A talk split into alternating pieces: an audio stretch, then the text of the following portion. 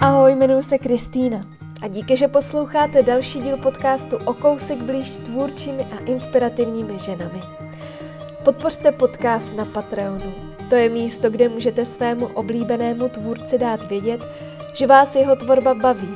Rádi byste, aby v ní pokračoval a klidně si za to i trochu zaplatíte.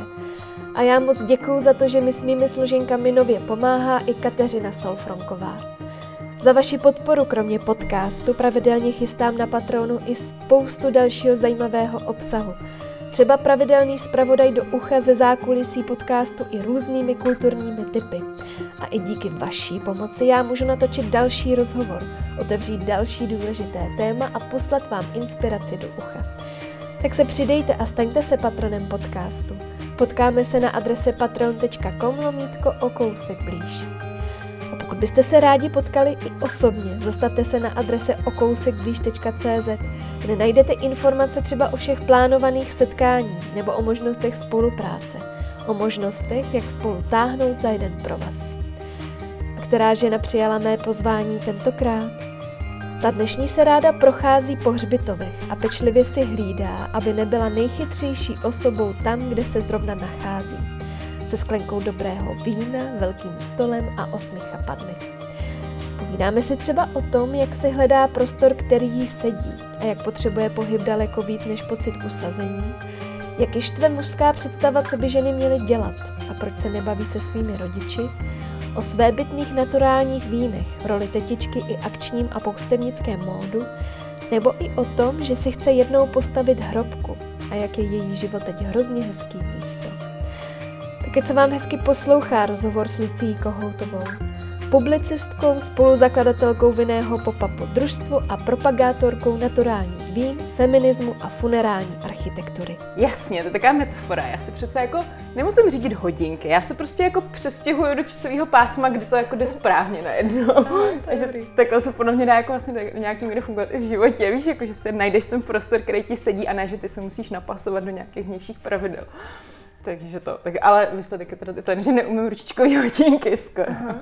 Ty se snažíš přesně uh, jakoby jít proti těm pravidlům, nebo spíš hledáš ty cesty, aby si si jim jako nemusela podřizovat, spíš se je vytváříš?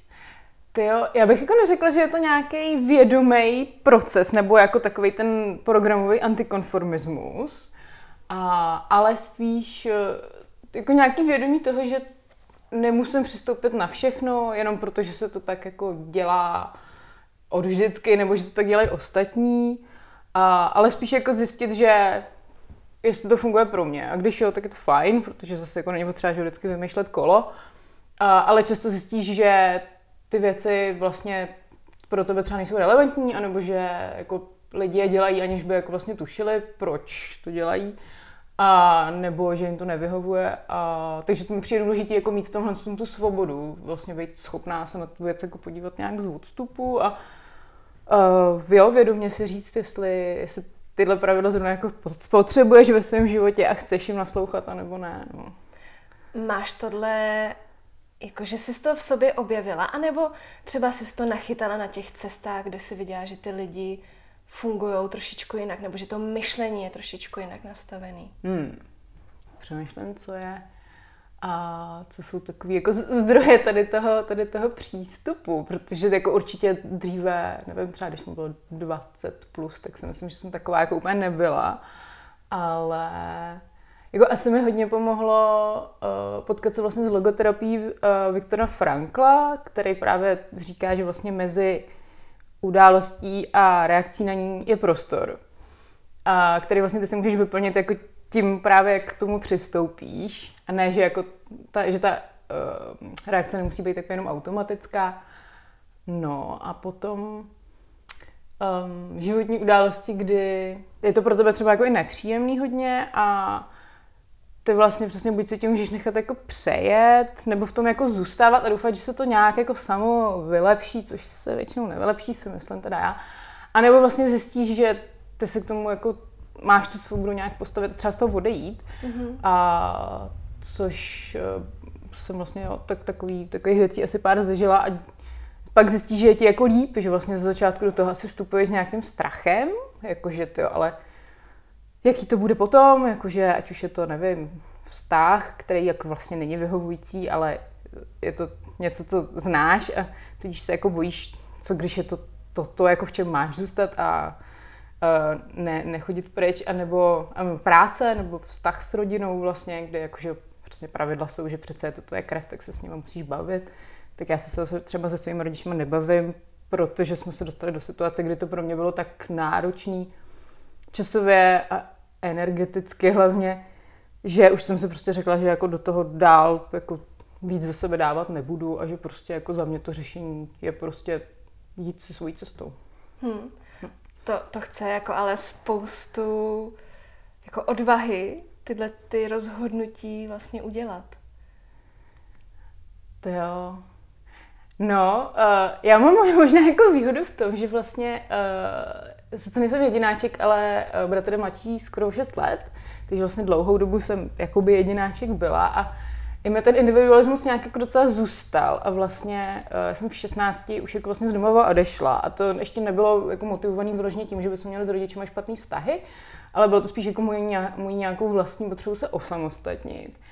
A, a, já, a bydlet v Praze, protože nejsem původem z Prahy, já jsem z Mostu, což jako není úplně město, kde kreativní člověk chce žít, a byť věřím, že se to třeba taky hodně posunulo, a, ale ty možnosti tam samozřejmě takový nejsou.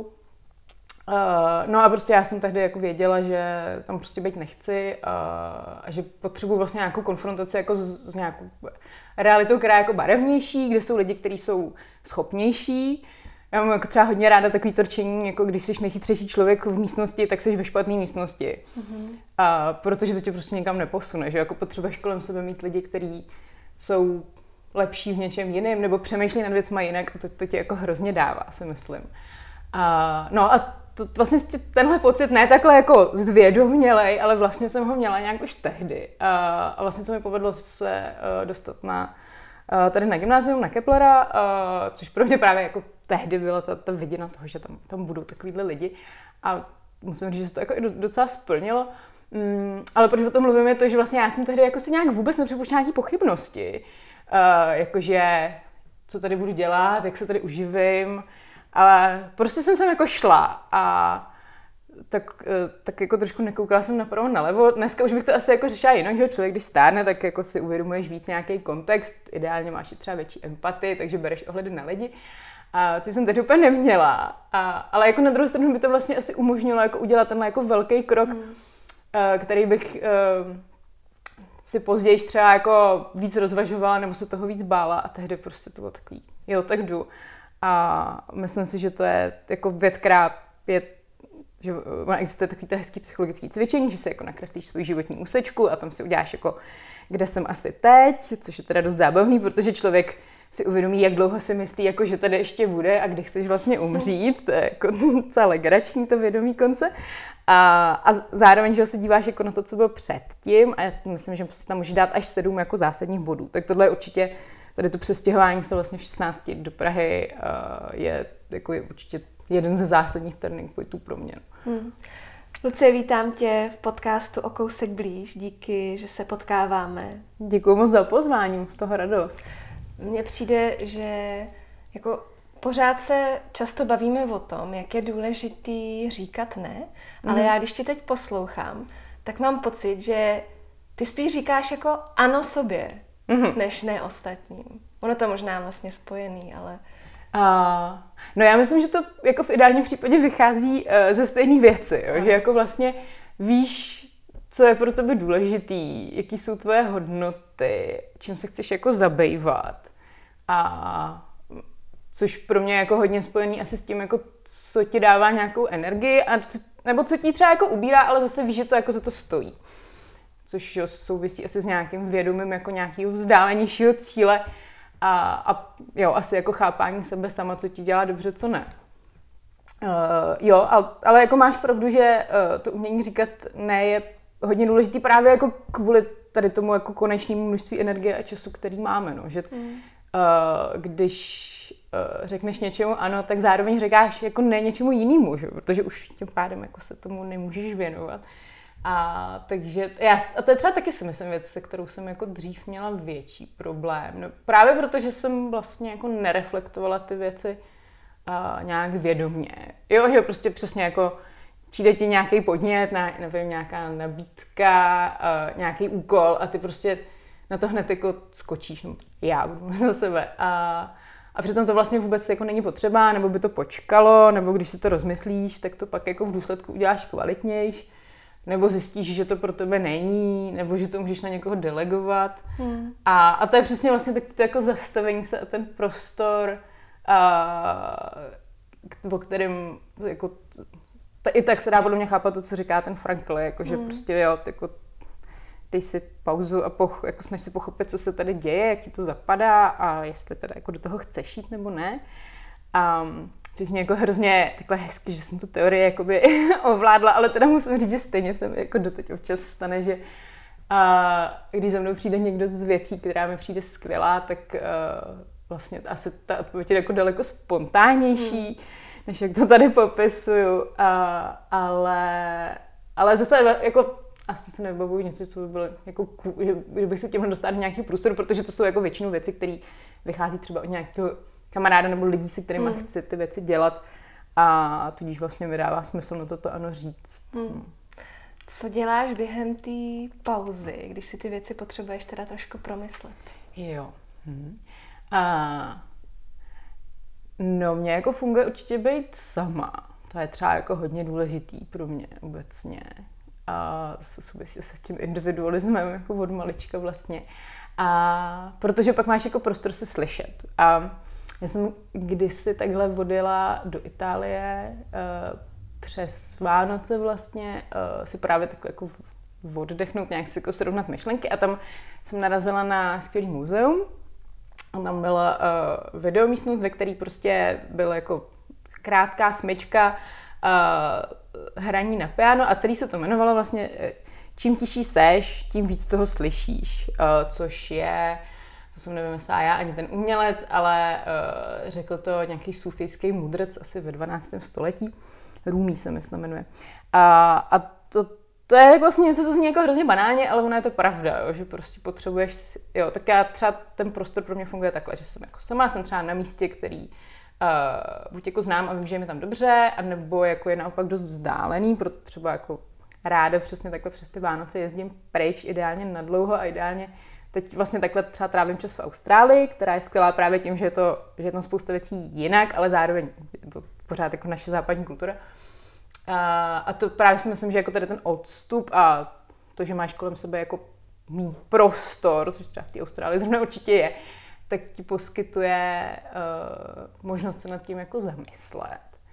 Um, ale samozřejmě to jako nejde vždycky, takže uh, jo, nevím, ráno jsem třeba cvičila jogu, a, ale pak i takový ty jako úplně drobné věci, jako to, že dýcháš, jo, že se prostě jako zastavíš a, a pořádně se jako nadechneš a nějak si jako uvědomíš, kde seš a, a, a jestli třeba stojíš normálně, nebo v jaký pozici seš. Víš, že jako to tělo ti vlastně jako říká hrozně moc podle toho, jak jsi jako skroucená nebo, nebo ne, tak rovnou jako vidíš, co, co se ti třeba děje. A myslím si, že v tomhle je třeba yoga skvělá, jako nějaký uvědomění si vlastně vlastního těla. Hmm. No a pak jako vlastně taková úplná hloupost, jako to, že si prostě vezmeš čistý list papíru a napíšeš si ty věci, co řešíš, co tě čekají a, a obecně si myslím, že vizualizace jako dost pomáhá, třeba mě hmm. určitě, že jako ty věci vidíš napsaný a teď s nás si uvědomíš jako OK, tak tohle hoří. Uh, tohle není taková priorita, ale je to pro mě zásadní a asi bych to měla udělat jako první, protože to bude vyžadovat hodně energie.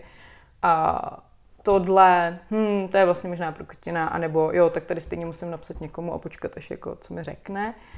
A no, takže takovýhle jako seznamy a mindmapy, to si myslím, že je taky docela dobrý na to se jako uklidit. Já jsem o tobě slyšela, že si tak trošku jako chodící reklama do toho Austrálii. Co tě tam nejvíc baví? Je to, je, je to asi tak, a zvlášť loni, když jsem se vrátila, pak jsme trávili týden s kamarádkou na jedný, se kterou jsme právě vlastně napsali tu knižku, na konferenci v Lublani, tak uh, jsem byla úplně už jsme se z toho jako dělali legraci, že prostě kdykoliv slyší slova Austrálie, tak utíká pryč.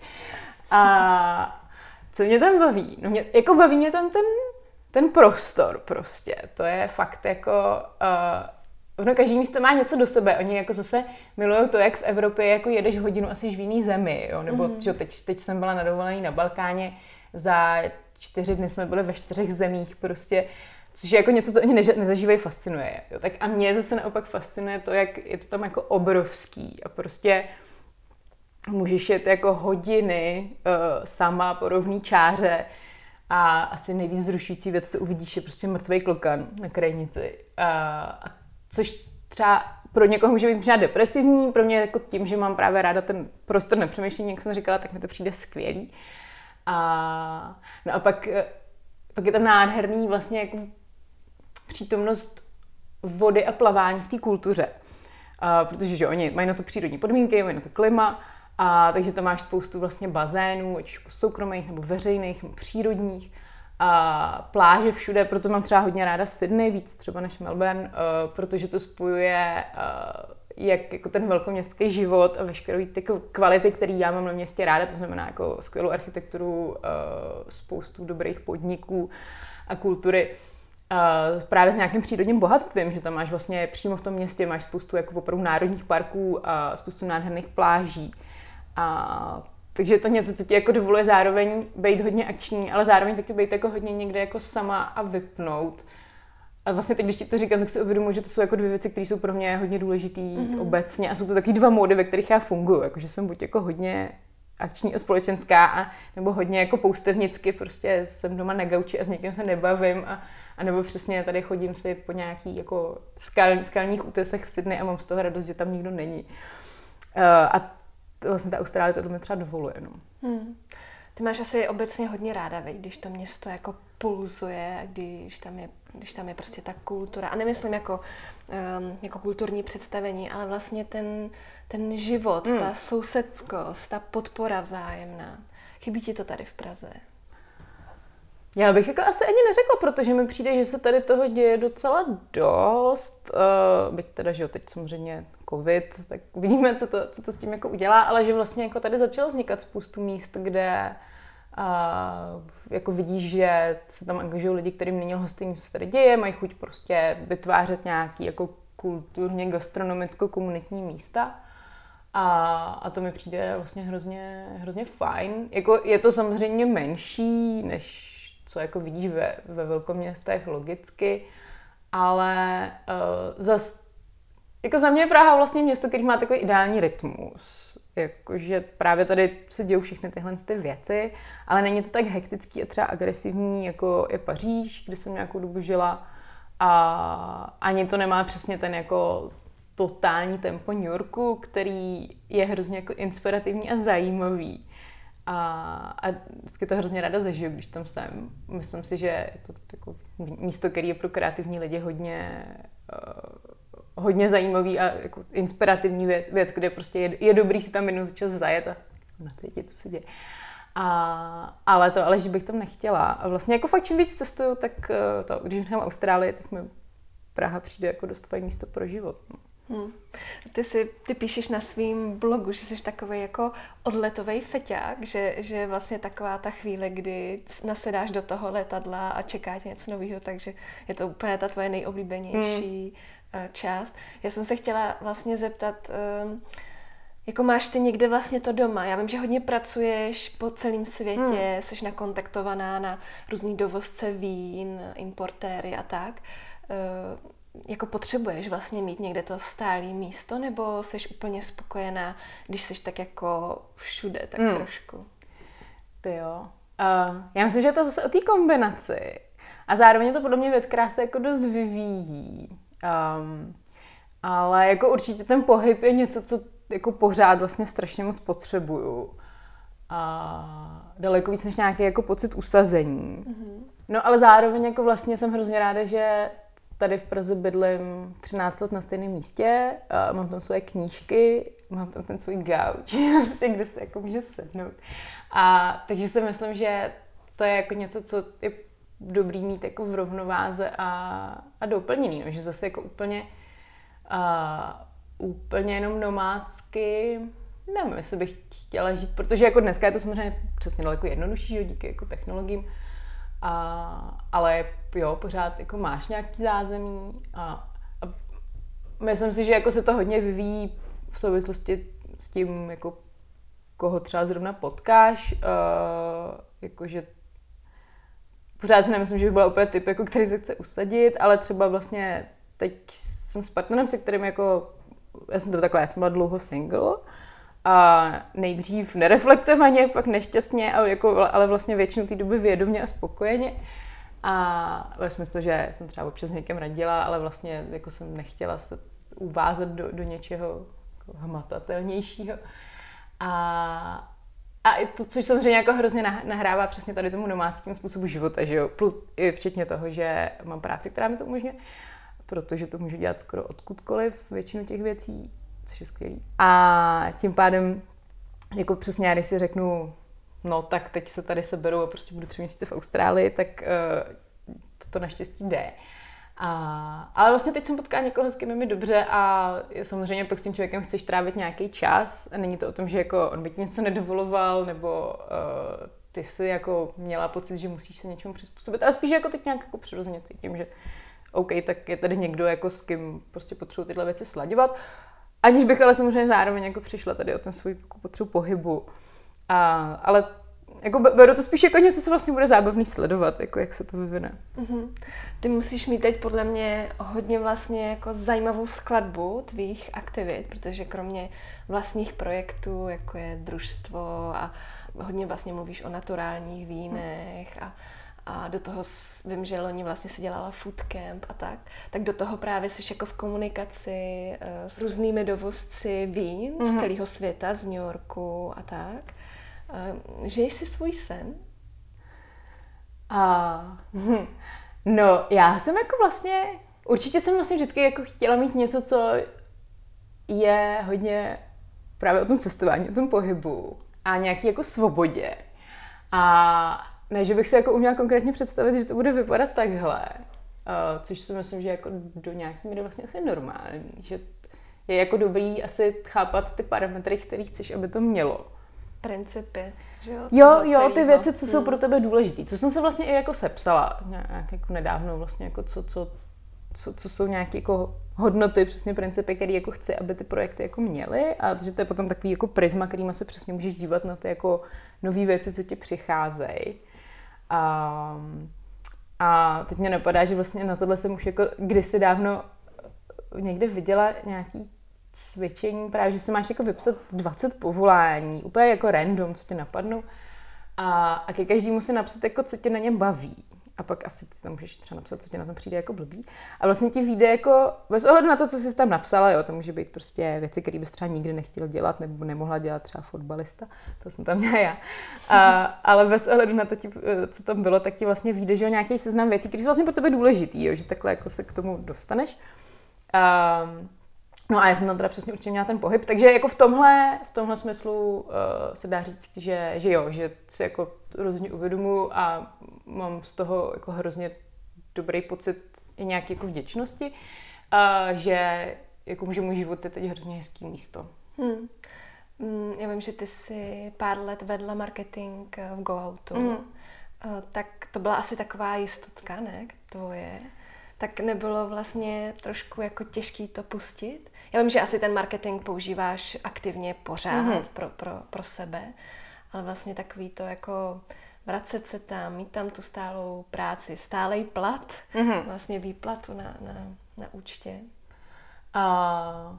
No ono, jako na jednu stranu je, to samozřejmě má tyhle ty parametry, na tu druhou to byl startup, eh, nebo je startup plný mladých lidí, který, který byl jako hodně dynamický a vlastně i já, že jsem tam začínala v obchodním týmu na, vlastně na business development pozici a ten marketing vlastně přišel až asi za rok.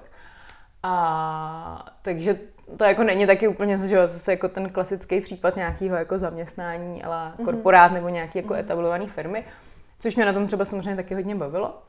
A, a předtím, že jsem pracovala v pracích, které byly ještě jako možná takový jako tradičnější, stabilnější. A takže vlastně jako ten přesun do téhle jako freelance a projektové pozice uh, samozřejmě jako byl těžký. A ale jsem za to hrozně ráda. A je to podle mě jako takový ten typický příklad toho, jak uh, stojí za to takovýhle kroky dělat, i když se toho bojíš, protože uh, já jsem tam byla jako do velký míry spokojená, pak třeba ke konci už tolik ne, ale uh, jako pořád to bylo přesně něco, co ti jako dává, jo, nějakou jistotu, nějakou jako hodnotu, i sebehodnotu, že do nějaký míry. A prostě s tím máš jako spojený přece jenom velký kus života. A, a nějaký jako fungování, nějaký rytmus. No a ten jako krok do toho neznáma je hrozně v tomhle těžký, protože prostě nevíš, jaký to bude. Ale když se dívám jako zpětně, tak jsem hrozně ráda, že se to stalo, uh, protože uh, teď přesně můžu dělat něco, co mi vlastně sedí daleko víc. Jakože já jsem tam, uh, že měla jsem prostě nějaký malý tým lidí, který jsem vedla a který byli všichni jako fajn, je to fakt dobrá, hezká práce. Ale za, vlastně já jsem zjistila, že jako nejsem manažerský typ, že mm-hmm. vlastně jako nechci víc lidi, mm-hmm. protože jsem spíš jako ten typ, co radši ty věci jako dělá a nejenom jako čekuje, že to někdo dělá, že ví, co má dělat, uh, jo, že se jenom jako hlídat ty procesy a bavit se s lidmi o tom, jestli jsou spokojení a výkonný. A že vlastně já jsem se tam jako začala hrozně tavit a úplně jsem to jako neviděla nějakou dobu. Um, ale to naštěstí, uh, naštěstí jako vlastně do, došlo k tomu, že uh, jsme se nakonec dohodli vlastně s, s mým tehdejším šéfem, že to jako přestává dávat smysl pro oba. A, a jsem, jsem za to hrozně ráda.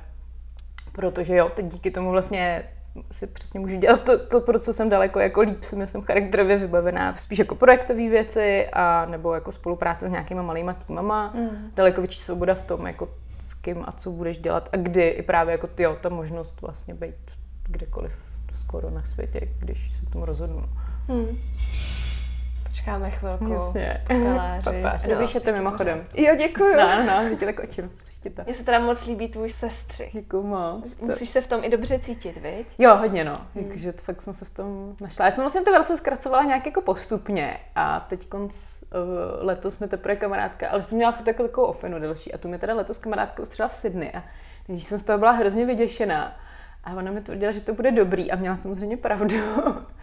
a, takže, to, takže teď z toho mám hroznou radost. A, ale překvapuje mě, jako jak se k tomu, jako některý muži mají potřebu vyjadřovat.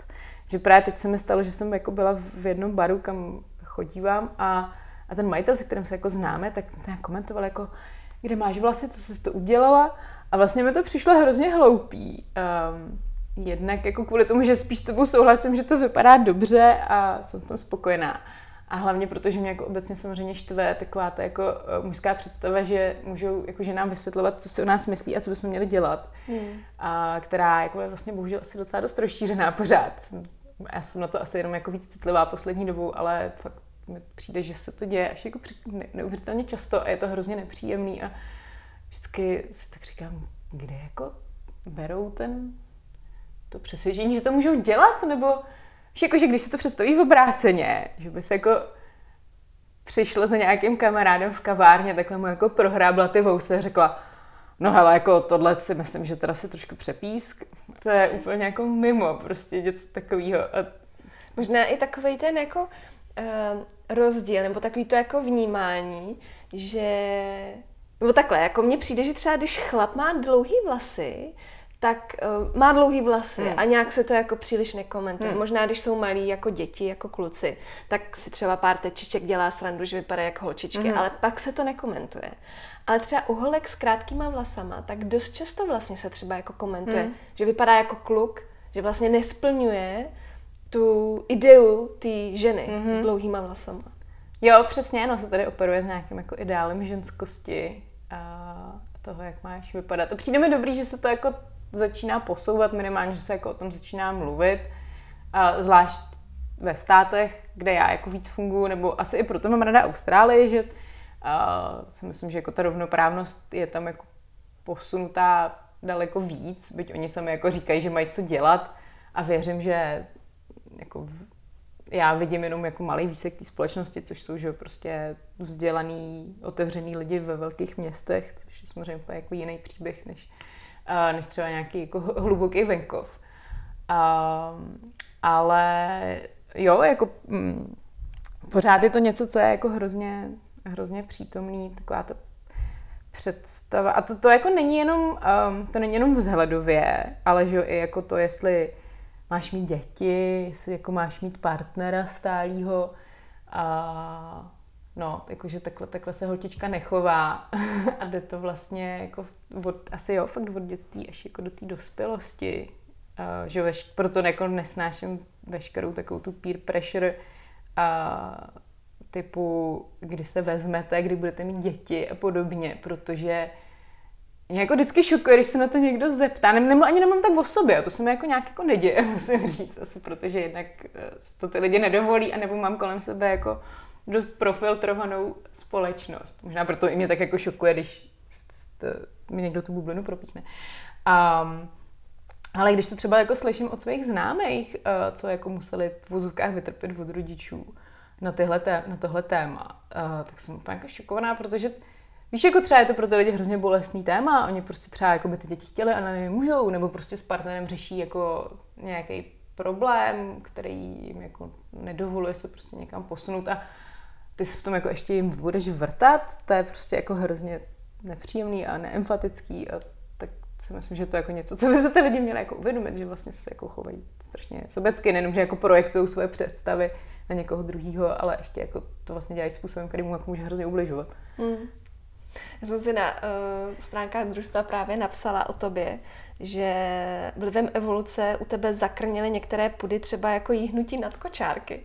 Tak ty fakt nejseš typ, který by se tam rozplýval nad, nad těma dětičkama? No a jako to, to bylo napsané před, eh, když jsme družstvo zakládali, což jsou čtyři roky a psal to můj uh, vlastně Dragan, uh, kamarád, jeden z nás šesti, který má skvělý a velmi nekorektní smysl pro humor. A, ale vlastně, takže je to taková jako docela hyperbolizace, jako nadsázka. Ale zároveň jako musím říct, že má pravdu a že jako nějaký úplně rozplývání se nad dětma jenom protože jsou děti, tím jako to v sobě fakt nemám. A i vlastně já jsem jako podědila asi po svém otci uh, takovou tu věc, že mě jako zajímají děti od určitého věku. Mm-hmm. Jo, jakože já mám vlastně teď třeba malýho synovce, protože můj bratr na rozdíl ode mě jako to usazování provádí, což je skvělý a hrozně mu to přeju a je hezký vidět, že se dokázal podle všeho vymanit z nějakého jako nepříjemného rodinného modelu, který jsme měli my. A, a je jako na to svou rodinu hrozně hrdý a užívá si to. A, ale jako přesně jako mi přijde, že dokud jako nebude mluvit ten synovec a ne, ne, nebude s ním jako zábava, že prostě s ním jako, že ho budu moct jít někam, jako nevím, do galerie, nebo prostě, že ti to dítě jako dává nějaký vtipný podněty, tak, tak mě to jako tak vlastně tolik jako nebaví, jo? že ale třeba pak mám jako kamarády spoustu, že, který mají děti a některý z nich jsou úplně jako výborný, takže já mám vlastně jako radost, když s nimi jako nějakou dobu jsem, dokud nezačnou řvát, že, a že mám ráda klid, ale, ale vlastně, když jako vidíš, jak ty děcka jsou schopní reagovat, že oni přemýšlejí úplně jinak, protože prostě uh, ještě jako fungují třeba víc bezprostředně, uh, mají prostě daleko větší imaginaci, když to v nich jako nezabíjí, že jo, ty rodiče a instituce. A, a to mi přijde jako vlastně takový jako hrozně osvěžující pohled, a, že jako vtipný s nima být a užívat si to. Takže a zároveň jako jsou rostomilí, že jako furt všichni to v sobě evolučně máme, že jako jsou to ty bytosti, co mají velkou hlavu a jsou takový malí, takže se ti jako líbí. takže to, to, to, mám, to máme jako taky, ale ne, není to úplně přesně jako ve smyslu jíhnutí nad kočárky, to fakt není. No. Hmm. Ty nepocituješ ten tlak eh, přesně toho jako zahnízdit, eh, mít ten stálý hmm. vztah, přesně začít rodit děti a tak? Jako sama od sebe určitě ne. Jako vnitřně, že bych to měla. To jsem třeba řešila vlastně tak, někdy kolem třicítky, kdy jako kamarádi hnízdit začali a já jsem a vlastně to zrovna byla single a vadilo mi to.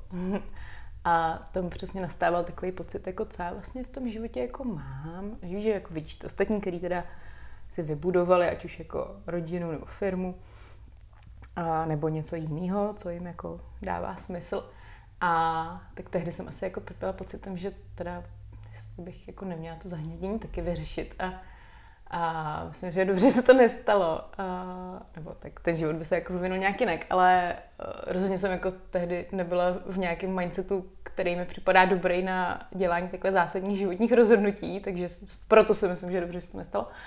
A i proto, že to jako vlastně v sobě fakt jako pořád necítím a nikdy neříkej nikdy, ale A i tím, že právě mě jako vlastně hrozně vyhovuje ten pohyb a nějaká jako svoboda, a tak, eh, tak rodina jako jo, není, není něco, co bych jako cítila, že potřebuju. A vlastně mi přijde jako, že to, že ta role tetičky, ať už jako pro svého pokrevního synovce, anebo pro děti svých kamarádů, mě docela baví, mm-hmm. a, protože to přesně jako umožňuje to, co s těma dětma svýma nemáš a to je prostě po dvou hodinách je jako odložit nebo někam vrátit, tak jako, což možná to zní jako hrozně sobecky, ale um, zase mně přijde jako dobrý o tom mluvit, uh, i právě kvůli tomu, o čem jsme se bavili předtím, jako ten model, nějaký domělý model toho, čím má jako žena být.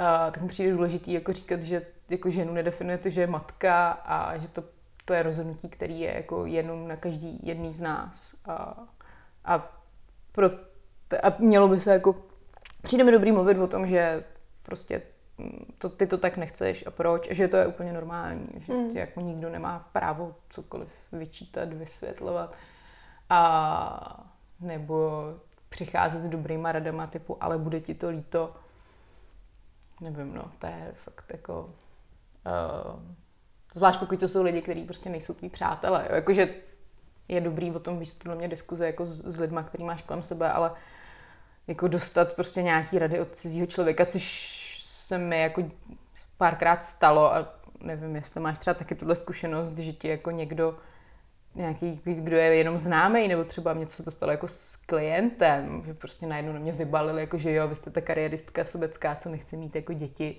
takovýhle ženský jsou nejhorší to bylo tak nemístný, jako do dneška vlastně mám úplně pocit totálního překvapení uh, z toho, co, co se jako dozvíš. A, takže jsem ráda, když se jako do, do tý, uh, mluví o tom, že je to prostě na tobě a nech, nech, nech, nechte nás být. Umíš na to už reagovat? Nebo je to totální šok, něco hmm. řekneš a pak ti to ještě dva roky leží v hlavě hmm. a přemýšlíš si nad tím, jak jsi měla reagovat? No, uh, já jsem z, zrovna teď jako s, s, tenhle víkend se mi právě jednak stalo to, co jsem popisovala jako s těma krátkýma vlasama a jednak jsem uh, jela s uh, taxikářem, který mi popisoval, jak má, jeho žena je sama doma s dvěma dětma a je hrozně nepříjemná. A tak uh, já jsem jako ani jednoho v tu chvíli nedokázala poslat někam jako tak, jak bych se představovala. A a právě jsem tím potom jako přemýšlela, že vlastně bych jako, je, je to něco, co se chci naučit, jakože ty, ty těm lidem dáš jako zdvořile, pokud jako oni nejsou nezdvořilí, najevo, že jsou jako mimo. A proč si myslíš, že jsou mimo, ale jako způsobem, který je neschazuje a který zároveň jako umožňuje i třeba nějakou jako debatu nebo jim třeba nějaký jako mm. přijetí té tvý, uh, tvý pozice, protože jako když jim prostě jenom řeknu Jsi úplně debil, asi jsi posral v kině, prostě tvoje manželka do prdele má totální právo na to být naštvaná, jestli je prostě se dvěma dětma sama doma celou dobu jako se mě stará a ty jako místo toho, aby si pomohl, tak když ještě jako pryč prostě jezdit taxíkem, což to z něj vylezlo. A tak to je tak, co si jako myslím a co bych jako impulzivně na něj chtěla takhle vychrlit. A, ale zároveň, že jako víš, že ten člověk se tu v chvíli jako uzavře a zaklesuje si tě jako mm. blbku, při, samozřejmě ještě s nálepkou feministka a těžká nadávka tady v Čechách a, a a jako už jako ztratíš asi šanci na to, aby si třeba něco jako uvědomil. Takže jako to, je to hledání nějaký pozice, kdy jako já jsem schopná překonat ten šok z toho, že aha, ty lidi si to myslí a jsou schopni tohle říct a, a jako zareagovat nějak, aby, uh, aby s, jako jim došlo, proč jsou, proč jako by bylo fajn třeba, kdyby se na to dívali jinak. A, tak tomu taxikáři jsem se aspoň jako snažila říct, že není jednoduchý být sama doma se dvěma dětma a že člověk potřebuje se vyspat, aby měl nějakou energii a že to se asi u jeho manželky neděje. Um, ale jo, jako mám, mám pocit, že bych to, tohle je asi něco, co mm, přesně, buď jako bych s tím neměla zabývat, že jo, mm. ale to se očividně neděje, když to tady vyprávím i teď tobě. A, a nebo se prostě musím jako naučit na to, na to zareagovat nějakým způsobem, který je jako elegantní a a zároveň uh, ne, neagresivní. No. Hmm. Já mám pocit, že v těchto chvílích příliš myslíme na to, na, jakoby na ty pocity nebo nějaké jako potřeby vlastně toho člověka, který se ptá mm-hmm, a tak trošku vlastně zapomenem na ty naše. Mm-hmm. že vlastně to tak nějak jako zaobalíš, aby on se necítil jo. trapně, nebo aby eh, se ho to nedotklo, ta jo. naše odpověď. Hmm. Ale mm, nás se to vlastně dotkne jako no. jako daleko víc. Hmm. Jo, to máš pravdu, no. A já si to vlastně vždycky říkám, ono, to je jedna francouzská komiksová kreslířka, bohužel si nepamatuju její jméno, ale uh, našla jsem její komiks v Sydney shodou okolností na ulici a já mám hrozně ráda tyhle ty jako náhodné věci, které takhle na tom občas vypadnou, protože jako dost často tam objevím něco, co mi jako zrovna v tu chvíli něco řekne. Jo. A tohle byl zrovna ten případ. A já si nespomenu to jméno, když tak, když tak ho jako nějak dopošlu. Ale ona tam přesně jako popisuje tyhle situace, uh, kdy vlastně jako někdo na ní byl jako verbálně nepříjemný, nějaký kolega jí třeba jako dával na jeho nějaké věci. A že ona si přesně uvědomila, že ona jako reaguje způsobem, který je empatický k člověku, který je agresivní. Mm. Jako je skvělý, že to říkáš, protože vlastně to, co jsem ti popsala, tak jako jde taky tímhle směrem, že jo? Jako, mm. že tady je někdo, kdo jako říká něco, co mi vadí, asi vlastně jako ubližuje nějakému jinému člověku, jo, do nějaké míry. A já řeším, jako, jak mu to říct, aby, jako, abych neublížila jemu, když jako on vlastně taky jako dost často není slušný. Mm. A No, jak se na to třeba, jako, co je teda ta tvoje odpověď na tohle? Já to neumím. Já to neumím. Hmm. Jako vlastně pořád mě to totálně vyšokuje a hmm. uh, odpovídám na to špatně. Chtěla bych odpovídat daleko líp a pak přesně si to přehrávám hmm. Hmm. a ještě jsem se to nenaučila. Ale vsadím se, že ta kreslířka, o který ty mluvíš, mm-hmm. tak nakreslila ještě jeden komiks a ten se věnuje psychické zátěži kde vlastně se komentuje to, jak eh, ženy to, že vlastně celou domácnost manažují mm-hmm. a rozdávají ty úkoly a muži jako ano, jsou sice ochotní pomáhat, ale čekají na ten úkol, jo. taky vlastně jak je to jako zatěžující mm-hmm. a, a dost často ty muži to nedokážou pochopit. Tak se vsadím, že je to úplně stejná je to ona, no. autorka. Jo, jo, je to ona a přesně to, co popisuješ, je její asi nejslavnější, nejvíc sdílený protože si myslím, že velmi pravdivý a tudíž se s tím ty lidi identifikovali, ženy mm. teda asi převážně a předávali to dál. A jo, to je, to je přesně ono a to, to je jako taky hrozně, hrozně cená věc, že to vlastně dokázala ještě navíc jako velmi jako hezky a pregnantně, srozumitelně napsat no, na, a nakreslit. Tak pokud byste se vy na to chtěli podívat, na ten komiks, tak my ho dáme, já ho dám kluci do medailonku, tam, tam, tam někam jako na webu ho tam připíchnu, abyste k němu měli eh, rychlejší cestu. Pojďme k vínu. Eh, přijde mi, že spoustu lidí už získalo cit eh, na trhu nebo v supermarketu jít a koupit si kvalitní potravinu, mm-hmm. ale pak jsou schopní v regálu si vytáhnout lahev do stovky. No, uh, máš pravdu, že jako tenhle rozdíl tam asi pořád je. Já s, jako přemýšlím, do jaký míry je to daný tím, že uh, na potravinách máš kompletní složení. Mm-hmm. Sice hodně málo, hodně malým písmem, ale je tam. Když to na víně vlastně jediný, co se musí uvádět, uh, tak je, že to obsahuje sřečitany, mm-hmm. který teda navíc obsahuje přirozeně. Jo, v naprosté většině jsou přidaný a jako konzervant, ale uh, každý víno v sobě nějakou míru sřečitanů prostě přirozeně tím fermentačním procesem má. A je to věřím, asi výsledek jako vinařský lobby uh, velkých eh, výrobců, protože pro ně je samozřejmě jako výhodný vypadat jako někdo, kdo jenom vzal hrozen, vymačkal ho, hmm. nechal skvasit, nalahvoval. Což si myslím, že je taková jako obecná představa lidí, jak vzniká víno. A jakože i lidi, kteří vlastně jako víno rádi pijou a pijou, že to třeba nejsou jenom jako úplně bazální konzumenti, ale jakože se jako nějak třeba i zajímají, tak i pro ně jako z vlastní zkušenosti vím, že je překvapení zjistit, že to, co všechno vlastně se jako do vína dá přidat a většinou přidává, nebo jaký procesy se s ním dějou. A ať už je to přesně nějaký jako konzervanty, nebo um, přidává vlastně to, že nekvasí pomocí kvasinek, které jsou přirozeně na těch hroznech, ale pomocí nějakých selektovaných, um, že to víno potom vlastně můžeš nějak jako víc nebo mí šetrně vyfiltrovat, že vlastně do něj přidáváš látky, které tam vlastně vysrážejí uh, ty jako vyskytující se zbytky po, po tom kvašení. Um, takže to, takže tohle jako nahrává se tomu, že víno vypadá jako přírodní produkt, mm. jo, že tam Jakože u McDonaldu prostě víš, že to jako pro tebe není zdravý, nebo u, nevím, když si budeš kupovat nějaký pochůdkových salát, tak většina lidí jako přesně teda ví, že asi tam budou nějaký Ečka, že to jako je daleko horší, než když si prostě uděláš, když si koupíš něco, co je jako z čerstvých potravin, bez konzervantů. A, a u toho vína jako si myslím, že ještě úplně jako nedošlo k mainstreamovému rozstřížení té znalosti, že ta konvence je jako hodně jinde než, eh, než naturálnou. Hmm. Um, takže co vím, tak jako právě existuje iniciativa v, teď nevím, ze který evropský země to vyšlo, jestli jsou to Italové nebo Švýcaři, to se fakt nejsem jistá, ale um, právě, aby se to uvádět muselo. Takže to, to což bude asi ještě jako docela dlouhý boj, ale myslím si, že jako smysluplný.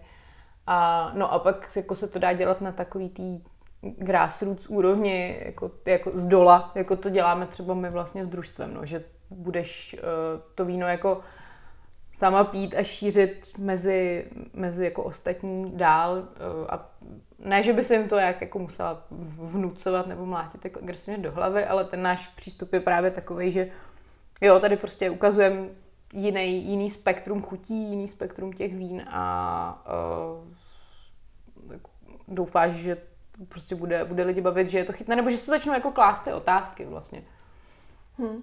Je tam, um, když se teda bavíme o naturálních vínech, je jako, jako velký rozdíl třeba v té chuti? No, je, no, je a není, si myslím. Jakože na jednu stranu uh, existují vinaři, kteří pracují takhle jako čistě, to znamená, mají uh, ty hrozny jsou vlastně z biovinic, uh, minimálně, to znamená minimální vlastně používání postřiků na té vinici. A, a potom ve sklepě přesně nepoužívají žádný aditiva, kromě třeba trošku té síry. A, a ne, budou pořád jako čirý, uh, nemáš tam žádný jako zvláštní chuťový nebo jako aromatický projevy, takže ti vlastně připadá jako, že normální to víno, mm-hmm. ono je. Uh, pak jsou samozřejmě, uh, pak jsou samozřejmě vinaři, který třeba to mají jako, nebo typy vín, které jsou jako třeba v pouzovkách trošku jako ujetější, nebo dál jako od toho, co známe jako mainstream, ať už je to jako, že jsou třeba mají tmavší barvu, nebo, uh, nebo je tam nějaký projev, který v tom konzervativním vinném světě může být považovaný za vadu a nevím, třeba těkavky, nebo to, že to, že to víno má nějaký zákal, protože nebylo vyfiltrovaný. Um, ale co je jako určitě jiný, tak, tak je prostě nějak... A říkám to proto, že je to jako věc, kterou slyšíš víceméně jako od, od lidí, kteří se toho napijou a začnou si uvědomovat ty rozdíly.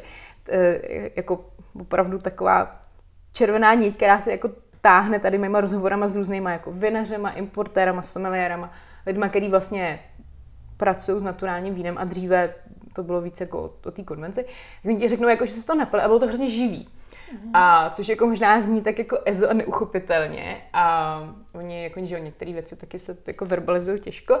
A, ale fakt ty věci, uh, jako naturálně udělaný vína, dobrý, uh, mají podle mě jako strašnou jako energii, kterou um, a něco jako svébytného, kterou konvence dost často jako nemá, mm-hmm. protože je to tam stlumený uh, vlastně tou, jako tou technologií a tím, tím řízeným procesem. Jo. Vlastně mm-hmm. víno, který je udělaný přirozeně, tak má jako daleko větší svobodu, jo, tím, že ty, ty jako neovlivňuješ eh, v, um, ani na té vinici a hlavně potom ve sklepě, co se s tím vínem děje, uh, tak máš jako Jo, je to prostě někdo, kdo se jako, nebo něco, co se jako vyjadře hodně svobodně. A může to samozřejmě jako hrozně ustřelit, jakože proto je, že je to riziková záležitost, že ti to prostě, uh, nevím, soctvatí nebo vykvasí ti to jako hloupě a, a nedá se to pít, musíš to vylejt, což si myslím, že jako se stalo asi většině vinařů, jako ty, ty začátky, než vlastně zvládnout a pochopit ten proces. Mm, ale tak se může stát, že to bude prostě úplně skvělý, jakože ty, um, ty, ty ups and downs té sinusoidy jsou jako uh, hodně, hodně zajímavý v obou případech. A, a nebo si teda můžeš vybrat, což dělá ten mainstream, že máš prostě ten řízený proces, který se mm. jako pohybuje v nějakém pásmu mm. a je to prostě uhlazený, je to kontrolovaný, ty prostě víš, že to bude jako vonět nějak, chutnat nějak a Může se tam jako projevit nějaká variace ročníku, ale nebude to takový, uh, tak jako rozkročený, uh, jako, jako je případ vlastně toho, toho naturálního, nemanipulovaného vína. A, no a jsou lidi, kteří uh, jako to riziko akceptovat nechtějí mm. a jsou prostě, jsou prostě rádi, že šáhnou po té flašce a bude chutnat jako vždycky stejně. A čemuž jako vlastně do nějaký míry jako rozumím a je to samozřejmě, když chceš být jako velký brand, jehož posláním je vydělávat peníze, tak to je jako to, co je pro tebe důležitý, že jsi prostě jako, že ty zákazníci vidí, že je na tebe spolehnutí. Mm-hmm. Uh, no ale pak, pak jsou právě jako lidi, kteří vlastně chtějí v tom životě mít jako nějaký jako větší vzrušení a nebo zažívat právě uh, nějakou jako diverzitu a, a autenticitu. A to jsou lidi, kteří mm, dělají a, a pijou, myslím, naturální vína, protože ti to jako dává. No. Ty dokonce vlastně si to jako komentovala tak, že uh, když právě třeba se dostaneš k těm naturálním hmm. vínům a, a pochopíš jako tu myšlenku, která je zatím, tak to, že si je pak třeba vybereš a odmítneš vlastně tu, tu konvenci, hmm. tak tím dáváš vlastně i trošku jako najevo, jak vůbec jako přistupuješ ke světu. No, um, jako určitě to si myslím, že naturální víno je hodně jako svázaný s nějakým uh, jako světonázorem toho tvůrce. Já právě, když si tady vyprávěla hmm. o těch vinářech, tak já jsem si říkala, jo, tak to jsou, to jsou kreativci. Jo, to jo. jsou prostě kreativci, kteří tam jako tvoří víno a, a samozřejmě nikdy to jako vít nemusí, hmm. no. Je, jo, je to, je, je to tak. Um, já bych teda jenom ještě, než se do toho pustím, tak bych jako eh, do, do závorky nebo jako disclaimer dala to, že uh, ono to odmítnutí konvence jako nemusí být úplný, jo. Jako třeba uh, jsou věci jako šampaňský a dobrý burgundský, který asi bych neodmítla nikdy. Uh, byť jako i v těchto případech, uh, když můžu, tak samozřejmě dávám přednost uh, jako li, lidem, kteří to dělají tou naturální cestou. A, ale jako jsou věci, které jsou prostě fajn. A pak jsou věci, které třeba jako, já jsem sama 9 let pracovala pro dovozce, který víceméně pracoval vlastně s konvenčníma vínama a moc hezkýma, ale jako dělanýma spíš tou konvenční cestou. A tam jsou třeba věci, které jako do dneška bych jako si s radostí vypila. A pak jsou tam věci, které vlastně, když je piju teď, tak už mi to jako nic neříká. Právě proto, že tam jako cítím tu technickou dokonalost. A vím, že takhle chutnali jako tehdy, před těma lety, šesti, nebo kdy jsem tam docela prošla. A a jako maj, jsou tam pořád a jsou jako pořád vlastně dobře udělaný stejně, ale mě to vlastně jako nebaví. Jo. Je to vlastně jenom jako o mně, že mě to nebaví a úplně chápu, že třeba jako někoho to baví a že to někomu funguje. Um, protože jo, ty naturální vína ti jako ne, nemusí, nemusí sednout úplně každému, zvlášť asi na začátku. Já sama jsem jako při prvním pokusu byla, bylo tam přesně takový, hm, tohle je hodně jiný a je to jako hodně živý, ale to je vlastně to trochu divný. A, a ale jako něčím tě to jako, tak jako zasekne, zaujme a pak se k tomu vracíš, což je taky teda věc, kterou jsem jako zažila, jak já sama, tak z vyprávění jako ostatních, že ti to tak nějak jako prostě šeltuje v hlavě. A, ale pak jsou asi lidi, kteří prostě to jenom jako odmítnou a, a nezajímá je to. Um, ale jak jsem mluvila o těch kreativcích, tak uh, jo, to je podle mě jako velmi přesný. Mě se vlastně hned vybavil uh, Milan Nestarec, což je český vinař pracující tímhle způsobem a asi jeden jako z nejúspěšnějších a myslím si, že jako vel, velmi daleko v tom, co dělá a jak o tom přemýšlí. A, a vlastně já jsem právě jeden jako z lidí, se kterým spolupracuju, z čehož mám velkou radost. A on právě jako, teď spolu chystáme nový web a on tam právě v jednom z těch textů uh, vysvětluje, že uh, jako Milan Nesteres není vinařství, uh, ale to jsou nějaké myšlenky, které on jako vyjadřuje skrze víno. Mm-hmm. Jo, že on sám přesně to víno vidí jako médium, který on si jako vybral, protože to má ty příjemné projevy, že prostě tě spojuje jako s lidma, kteří jsou zajímaví, souvisí to s dobrým jídlem, jako s hezkýma místama. To je vlastně stejný důvod, proč já mám tak ráda víno. A, ale jo, že to je vlastně jenom jako nějaký model, jako nějaká možnost sebevyjádření, nějaký jako vehikl, skrz který ty jako dostáváš k dalším lidem to, co si myslíš, co je hodnoty, co je pro tebe důležité, jak chceš jako na tomhle světě fungovat. Hmm. Ty máš, a to jsem si taky přečetla, že máš eh, jako velký vlastně přehled o víně a o vinařství na holku. Je to jako hodně mužský obor. Já jsem vlastně, když jako si třeba zamyslím nad svýma náštěvama v restauracích, mm. tak uh, Já si snad nepamatuju someliérku, Hmm. že většinou jsou to fakt jako muži. Hmm. Jo, no, to je, musím říct, že to je asi jako jedna z věcí, kterou bych dneska už jako řešila, jestli tam chci jako nechat v tom profilu nebo ne, nebo jako, eh, kdyby se to psalo teď, protože přesně jako od té doby jsem rozhodně daleko citlivější na tyhle ty jako uh, drobný, uh, drobný každodenní šovinizmy.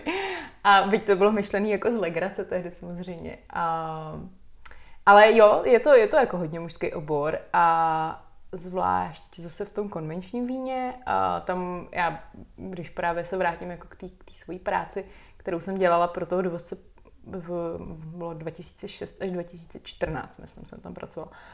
A tak jo, tam jako naprostá většina lidí, se kterými ať už jako vinaři nebo klienti i tady v, jako v Praze, jsou většinou muži, a což je občas jako nepříjemný, když ty jsi žena, bohužel. Ale je to něco, co se jako mění a zase jako víc bych řekla v tom naturálně vinném světě, kterýho já jsem součástí, kdy uh, vidíš tam daleko víc ženských vinařek, i someliérek, uh, novinářek a, a i si myslím, že jsou jako docela oslavovaný, aspoň teda zase ve státech a v Austrálii, mm-hmm. uh, jo, že jako už není výjimkou vidět třeba vinný lístek, kde je, na, kde je jako nějakou ikonkou z, jako, um, zdůrazněný, že to je ženská vinařka. Mm-hmm. A což mně přijde vlastně fajn, jakože um, já chápu, že tady, tady jako někdo může křičet pozitivní diskriminace, kvóty a tady, ale mně přijde jako, že prostě jsou věci, které uh, tak dlouho byly asymetrický, hmm. což si myslím, že jako rovnováha pohlaví bohužel je. A ve společnosti, že jako než se narovnají, tak je prostě potřeba jako chvíli pomáhat té skupině, která byla znevýhodněná. Hmm. Ať už jako ta ženy nejsou menšina, že naopak, ale ať už jako se bavíš teda o ženách nebo o barvě pleti. A, takže jo, že vlastně jako to dává smysl a, a ne proto, aby se pak jako mohla bavit Uh, jestli teda jako poznáš, že to víno dělala žena nebo ne, jako tyhle debaty mě nějak přijdou zbytečný. Uh, ale jo, to, že prostě víš, že ten člověk se snaží prorazit v oboru, kde to jako nemá jednoduchý, kde mm. prostě tradičně má ty pravidla nastavený úplně jinak. A že jako ty jako i tou drobností, jako to, že si objednáš jeho láhev, mu v tom jako můžeš trošku pomoct, když je to něco, na čem tě záleží. Hmm. Bylo pro tebe těžký si tam vytvořit takovou tu nálepku té odbornice, která tomu fakt jako rozumí a není jenom asistentka, která hmm. jako někomu vlastně něco vyřizuje. To přemýšlím. Ty jsi hodně výrazná, že podle mě přijde mi, že ty to jako dokážeš asi odkomunikovat. Uh, no je fakt, že asi jako jsem většinou se mi asi daří jako si uhájit nějaký prostor nebo hmm. dát nebo že se mi něco nelíbí. Byť, jak jsme se o tom bavili předtím, tak jsou situace, kdy najednou jako koukáš a nevíš, co na to říct a hned. Ale jako určitě se mi třeba stalo, že uh, někam přijdeš třeba dělat nějakou degustaci a vidíš, jako, že ten, ještě navíc já vypadám mladší než jsem, a, což teď už je výhoda, v 35, ale když mi bylo třeba 25, tak jsem to samozřejmě prožívala, jakože vypadám na 20 a lidi mě neberou vážně. A, a určitě jako se vybavu takový situace, kdy na tebe ty lidi prostě koukají, jako co nám to jsme poslali, prostě tady. Uh, a... Hostesku. jo. No, nebo jako v restauracích si, si myslím, že se to jako, nevím, jestli se to děje vlastně pořád, ale my jsme dříve chodívali uh, jako dost, dost pravidelně s kamarádkou nebo s kamarádkou na, na večeře jako do různých, jako neúplně levných podniků.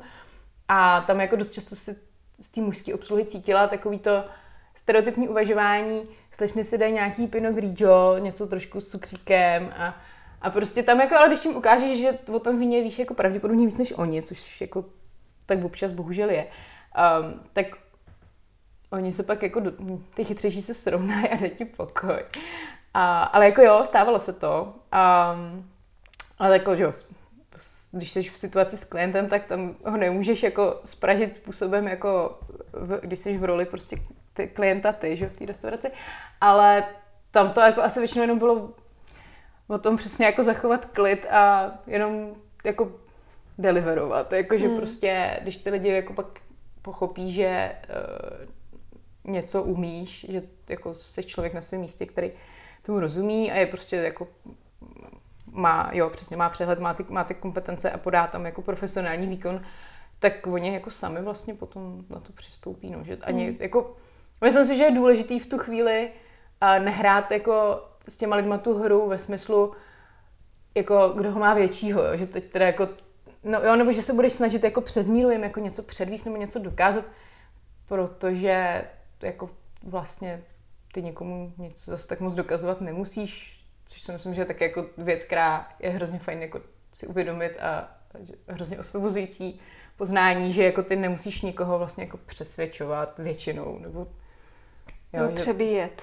Jo, no určitě nemusíš nikoho jako přebíjet a ani, já třeba jako možná i proto vlastně jako občas nevedu debaty s některýma lidma, protože mi přijde, že jako je, docela asi většinou rychle zjistíš, že se to má smysl a když vidíš, že ten člověk prostě se jako bude mít tu svojí, anebo jako půjde do, do nějakých jako osobních útoků nebo zesměšňování, tak to je asi, asi jako situace, kdy skoro jedno, co řekneš a ne, nikam se to asi neposune a v tu chvíli mě jako přijde lepší prostě to jako ukončovat, šetřit hmm. si tu energii na něco jiného. No. Hmm. Tvoje druhá velká vášeň, kromě vína, je architektura. Eh, vlastně družstvo je tím typický, že veškeré ty eventy, které jsou jako dost často vlastně velmi zábavné, jsou na zajímavých místech, hmm. kde normálně třeba člověk nemá jako možnost se objevit. A já o tobě vím, že ty vyloženi jako úplně taková tvoje lahůdka je pohřební architektura. Hmm. Kde tohle se u tebe objevilo? No, uh, asi jako už teda velmi záhy uh, v dětství, protože já si fakt také vybavuju, jak jsme s babičkou chodívali na hřbitov a že se mi tam jako dost líbilo. A taky jsme chodívali vždycky v, v tom městě, kde ona žije, kolem výlohy nějaký cukrárny, kde vždycky vysely parté. Babička se vždycky zastavila, tak jako se podívala, kdo umřel a mě to jako hrozně fascinovala celá ta estetika. Vlastně jsem tam jako chodila kolem toho hrozně ráda. Dokonce jednou, když pak jako matka zabíjela kapra na Vánoce, tak eh, já jsem mu jako to parta nakreslila. Že to bylo jako něco, co mě fakt fascinovalo od malička, nějaký no, pohř, pohř, pohřbívání kanárka a podobně. A dneska se to teda přetavilo jako v, v tady zálivu v té architektuře a, a já to mám hodně o tom, že hřbitovy jsou jako skvělý parky a nikdo tam není, na rozdíl od parku, nebo málo kdy. Prostě tam máš jako ten klid a zeleň a zároveň tě tam jako protože že jo, smrt je spíš tabuizovaná pro, ve společnosti, pro, pro většinu lidí jako je to něco, co spíš vytěsňují, nechtějí o tom mluvit. A tak tam, tak tam jako nechodí a, a tam máš jako klid, koukáš se na hezké věci a dost často tam jsou uh, jako krematoria nebo nějaký pohřební kaple jsou jako často fakt jako ukázkou krásné architektury, která skvěle pracuje jako se, se světlem a s nějakým jako pocitama transcendence, že? protože ono jako krematorium nebo nějaká ta pohřební síň má být jako místo, který jako vytváří důstojný prostor pro ten přechodový rituál a prožití zármutku. A, a právě mě jako fascinuje, když to ty lidi jako umí, uh, jak jako kvalitní ten výsledek může být, že jako se vytvoří prostě prostor, kde opravdu se cítíš tak jako stišeně, že tam můžeš jako kontemplovat, většinou se tam jako hezky pracuje se světlem, s nějakým jako třeba pravidelností, že, která jako vlastně uklidňuje a jo, že jako často jsou tam nějaké jako minimální prostředky a to takový jako, za mě jsou to jako čistý prostory, kde ty vlastně se jako můžeš nějak uklidnit se svýma myšlenkama, mm-hmm. tak jak, že by se to mělo dít jako během těch, během toho loučení. A, ale vlastně jako za mě je to prostor, který je jako skvělej se tam vyskytnout, i když se zrovna s někým neloučíš, právě protože si jako dokážeš užít jednak ten klid a jednak tu estetickou kvalitu. Hmm. Hmm. Postavíš si teda jednou hrobku? No já doufám, že jo. Uh, to je, protože architekt studovaný nejsem, takže uh, asi nevidím to, že bych uh, projektovala nějaké jako velké budovy, ale um, já jsem kdysi byla, jako, že po těch hrobkách jako a krematorích ráda jezdím. A to jsem se právě chtěla zeptat, jako kde třeba eh, si narazila jako na něco, co s tebou zůstává, mm-hmm. že to byl fakt zážitek. No, těch míst je asi víc a abych to je třeba jako vlastně knížka, kterou bych tak chtěla napsat. A, ale co, co třeba fakt miluju, tak je v severní Itálii a je hrobka rodiny Brion, a, což byly vlastně um, magnáti v děle elektrospotřebiče, i takový jako docela ikonický uh, se skvělým designem. A oni se nechali vlastně navrhnout hrobku od Carlo Scarpi, což je jako docela důležitý architekt italský. A, a to je fakt jako krásný místo, kde právě, já nevím, já jsem, jsme tam tehdy byli, tak jsem tam strávila třeba dvě hodiny, a, protože prostě se tam cítíš jako dobře, má to jako několik prostě různých jako částí, je tam, je tam voda, ve které jsou prostě letní ekojkapři a jako tam, tam zeleň, jsou tam hrobky těch, těch lidí, dokonce je tam pohřbený i ten architekt, protože mu se to tak líbilo, že jako vyjádřil teda přání, jestli by tam mohl být, uh, mohl, mohl spočinout taky, což se stalo. A, tak to je třeba jako určitě místo, který mám jako hodně, hodně v sobě. A, no a pak e, jako obecně Itálie je jako hodně, hodně dobrá v té funerální architektuře. Třeba v Ortoně, což je na pobřeží Něderského moře, vlastně v Abruzzu, což je zhruba uprostřed jako Itálie, uh, tak je nádherný moderní hřbitov, uh, který uh, vlastně, oni totiž pohřbívají jako do, ne, ne do země vždycky, ale dost často je to v to vlastně jsou to stavby jako uh-huh. do výšky. Uh-huh. A, a tady oni podstavili takové jako uh, funerální vlastně budovy, který uh, jsou úplně jako volně jima proudí vlastně vzduch a světlo. Vždycky je tam jenom jakoby koje věnovaná té rodině. A, a je to na pobřeží moře, takže ty tam máš jako vlastně tu úplně jako jednoduchou, to jsou vlastně takové jako kostky, kde pracující vlastně s, s kam, se světlým kamenem bí, bílou barvou a občas je tam nějaký jako fialový akcent. A k tomu máš jako vlastně to, to, ten terkisový jadran a takový přesně jako pocit nějaké jako zručnosti a svobody. A já třeba zrovna jako nevěřím v posmrtný život, ale věřím, že jako pro lidi, kteří to věří, tak musí mít jako dobrý pocit, že, že ty jako jejich předci to mají takhle jako pěkný tam. Mhm. a promiň, že jsem ti teda do toho skočila, a, ale teď vlastně mě k tomu ještě napadá, uh, ty když si postavíš tu hrobku, bude vůbec uh, v Česku? Když jsou takhle jako krásné místa po celém světě? No, těžko říct, jako já fakt uh, to tady mám hodně ráda, ale zároveň to jako nemám, takže bych tady nutně musela jako prožít celý život uh, i smrt. Uh, a byť třeba teda je pravda, že brněnský krematorium je skvělý. A taky mám hodně ráda to Nymburský od Bedřicha Feuersteina, to je taky skvělý kus architektury. Um, ale jako jo, jsou i jiný hezký místa, kde se, kde můžeš ten rituál prožít. Plus teda zároveň, že teď uh, ten um, jako přírodní proud v pohřebnictví, mm-hmm. který je čím dál tím víc vidět, že tady to třeba dělají jako lidi z ke kořenu tak eh, jako vlastně se od krematorií třeba odklání, protože je to samozřejmě jako energeticky náročný. Uh, takže z hlediska ekologie je prostě jako lepší teda nějaký přirozený uh, pohřeb do, do země. Uh, takže jo, těžko, těžko říct, jestli hmm. tady nebo jinde. S Bankou Dobešovou uh, už jsem si v rámci podcastu Aha. povídala, takže pokud by vás to zajímalo, tak jeden z prvních dílů uh, byla právě, bylo téma hmm. přírodního pohřebnictví.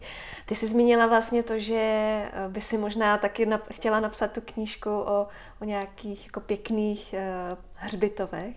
Tak já teď tady držím v ruce knížku, kterou si mi přinesla, která vlastně bude teď křtěná. On se ten křest posouval kvůli covidu. Hmm. Uh, tak o čem je? Já jsem vlastně docela i překvapená, že je v angličtině, hmm. že vůbec necílíš na český trh. Tak o čem jsi napsala knížku? Uh, no, napsali jsme ji společně s kamarádkou, uh, s Martinou Freitagovou, vlastně, která je uh, kunzistrička a propagátorka umění a skvělá osoba.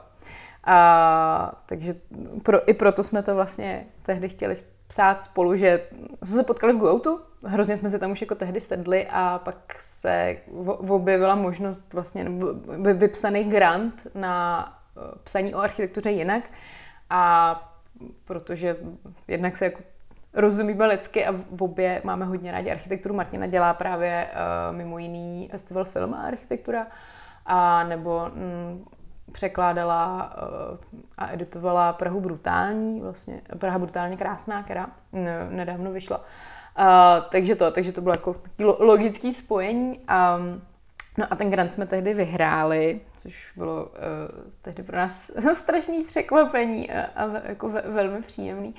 A dostali jsme vlastně za úkol vybrat si šest projektů z asi 25 prezentovaných uh, na uh, Future Architecture konferenci, která se koná každý rok v Lublani.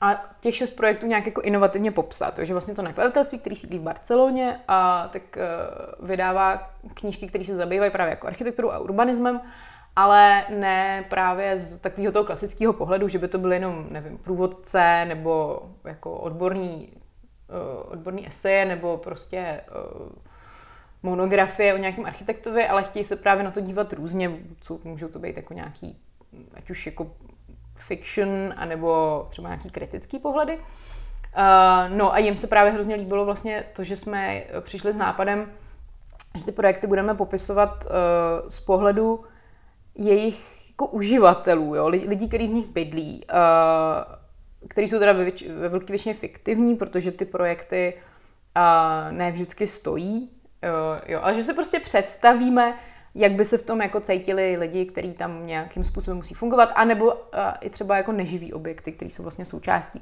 té stavby nebo, nebo toho projektu. Um, no, vybrali jsme si šest, které nám přišly zajímavý nějakým způsobem a ten jsme vlastně každý uchopili úplně jinak. Uh, takže uh, je tam třeba karetní hra, je tam komiks, z čehož mám velkou radost, protože já milu, komiksy miluju, přijde mi to jako skvělý médium, který vlastně propojuje literaturu a nějaký filmový jazyk a vizualitu. Um, a myslím si, že jako díla jako je Watchmen anebo Sandman vlastně jsou jako fakt jako skvělá literatura uh, pracující, jako dokáže, která z toho žánru dokáže vytáhnout strašně moc.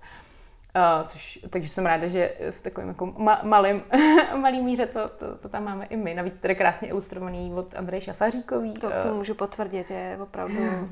Zase je to vlastně strašně krásná kniha. Děkuju. Vizuálně. Jo, máme z ní fakt radost, jakože to jednak uh, Andrea je moc šikovná a i grafička, která uh, ještě jako přispívá k evropskosti toho projektu, protože je to Španělka, která žije v Amsterdamu a v Glasgow. Uh, tak jak udělali fakt skvělou práci, takže jo, je to, to, jako fakt to byl hezký pocit, jako tu knihu držet. Uh, já ne, nemám dítě, takže to nemůžu srovnat, ale předpokládám, že jako takový ten pocit ty jako píchy a dosažení něčeho tam bude jako v nějaký míře podobný. A vzhledem k tomu, že to nakladatelství je barcelonský a byl to vlastně grant uh, vycházející z Evropské unie, tak, uh, tak jako logicky vznikl, uh, je to celý v angličtině. A protože jo, je to něco, co jako by mělo fungovat všude, hmm. všude po světě. No. A český překlad chystáte? A, a Asi není potřeba ani. vůbec. Hmm, hmm. Jako, tak ona je to pořád jako taková, co myslím, jako hříčka a nika, jo, že to prostě jako musí tě bavit architektura a mít asi jako radost z nějakého postmoderního hraní si se žánrama a s textem, což uh, já mám třeba hodně, uh, i díky svýmu profesorovi na střední, uh, právě tady na Kepleru, a který Milo jako nás hodně vystavoval vlastně různým jako moderním a postmoderním autorům a mě to strašně bavilo. Myslím si, že Martina to má jako dost podobně. Um, no, ale jo, je to, je to jako je to net, asi netypická věc, jo. Není, to, není to román, není to, nejsou to jako povídky v nějakém klasickém slova smyslu. Je to takový jako hraní si s imaginací někoho jiného a, a naší vlastní. Hmm. Už máš doma velký stůl? Jo, mám, no. Je, je, je tam a uh, daří se mi, poslední nebo teda jednak covid a taky, taky jsem spíš jako hodně pryč, ale to, ale jako dost často se mi daří k němu zvát zajímavý lidi a vědět, jak se propojujou a jak tam jako něco vzniká, z toho hodně velkou radost. No. Možná dovysvětlíme, že ty si taky vlastně v rozhovoru, myslím, v potravinách, že jsi zmiňovala, že je důležitý eh, mít doma velký stůl, mm. protože pak je tam vlastně šance, že se u něj dějou zajímavé mm-hmm. a velké věci. Poslední otázka. Co bys měla v ideálním případě, kdyby prostě si neměla strach, neměla žádný jako uh, předsudky vůči něčemu, prostě co by mělo být na tvý vysněný vizice, ale já to posunu ještě dál. Mm-hmm. Co by mělo být na tvým parte? Hmm. to, no, jako já, tohle to pohřební cvičení jsem se jako občas samozřejmě snažím dělat, ale jako po, ještě jsem to asi úplně jako pořád nedotáhla do nějaké jako podoby, která, jako za kterou bych si stoprocentně stála, protože je to prostě jako pořád work in progress přijde mi, že jako vlastně nějaký tady to jako vědomý postavení se k věcem, co se mi dějou, se mi jako neděje zase tak dlouho, že jako pořád ještě se tak jako, jako někam jít dál. a to je dobře. Um, ale jako asi by tam bylo něco s propojováním, protože to je takový, že start with why, takže jako uh, je dobrý mít svoje proč uh, a jako pro mě vlastně se uvědomila, že je to nějaký jako spojování, propojování lidí mezi sebou a s hezkýma věcma a, a vlastně i se sebou jako samotnýma. A jo, že jako vystavuješ prostě jak sebe sama, tak jako lidi kolem sebe nějaký kráse, která jako má strašně různých podob, ať je to jako umění, architektura, hroby, naturální víno, jiní lidi, kteří jsou jako krásní a zajímaví. Um, a že jako vlastně mi přijde nejlepší, když se ti jako vidíš, že se ti to propojování jako daří a že z toho vznikají nové věci. Takže asi uh, no, jo, já, já mám ráda tu metaforu tý jako eh, chobotničky, jako někdo, kdo má hodně chapadel, protože přesně, jak se tady asi pochopila, tak toho dělám hodně. A, a to, to, jakože těch, těch, těch přesně osm, osm chapadel snažící se něco chytit, tak uh, to, jsem, to jsem asi já. Takže někde, někde na tom party by asi byla veselá chobotnička. Tak jak se vám naše povídání líbilo? Napište mi o tom. A dejte mi vědět, zdali jste už naturální víno ochutnali, nebo jestli umíte věci, které vás zatěžují jen tak odstřihnout. Pokud byste chtěli Lucii pozdravit, podpořit nebo je něco hezkého povědět, najdete ji na Instagramu jako Lucie potržítko ghost potržítko brut, na blogu brutbrut.net nebo na webu vinného popapu družme.se. A zastavte se i na adrese okousekblíž.cz. Kromě tvůrčích žen tu najdete i spoustu příležitostí, jak se podpořit, osobně se potkat nebo se něčemu novému přiučit. Pokud se vám podcast líbí, budu ráda, když ho budete sdílet se svými blízkými. A když mi dáte vědět, jaká témata či ženy byste si rádi poslechli, nebo jak bych mohla podcast vylepšit, ať už komentářem či zprávou na Instagramu nebo poštou na buďmezavinač.okousekblíž.cz. Také mě potěší, když budete podcast ve vaší oblíbené aplikaci odebírat a na iTunes mi necháte krátké hodnocení.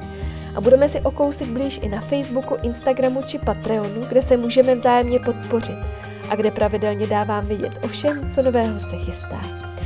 Tak se těším zase příště. Mějte se moc fajn a brzy se slyšíme.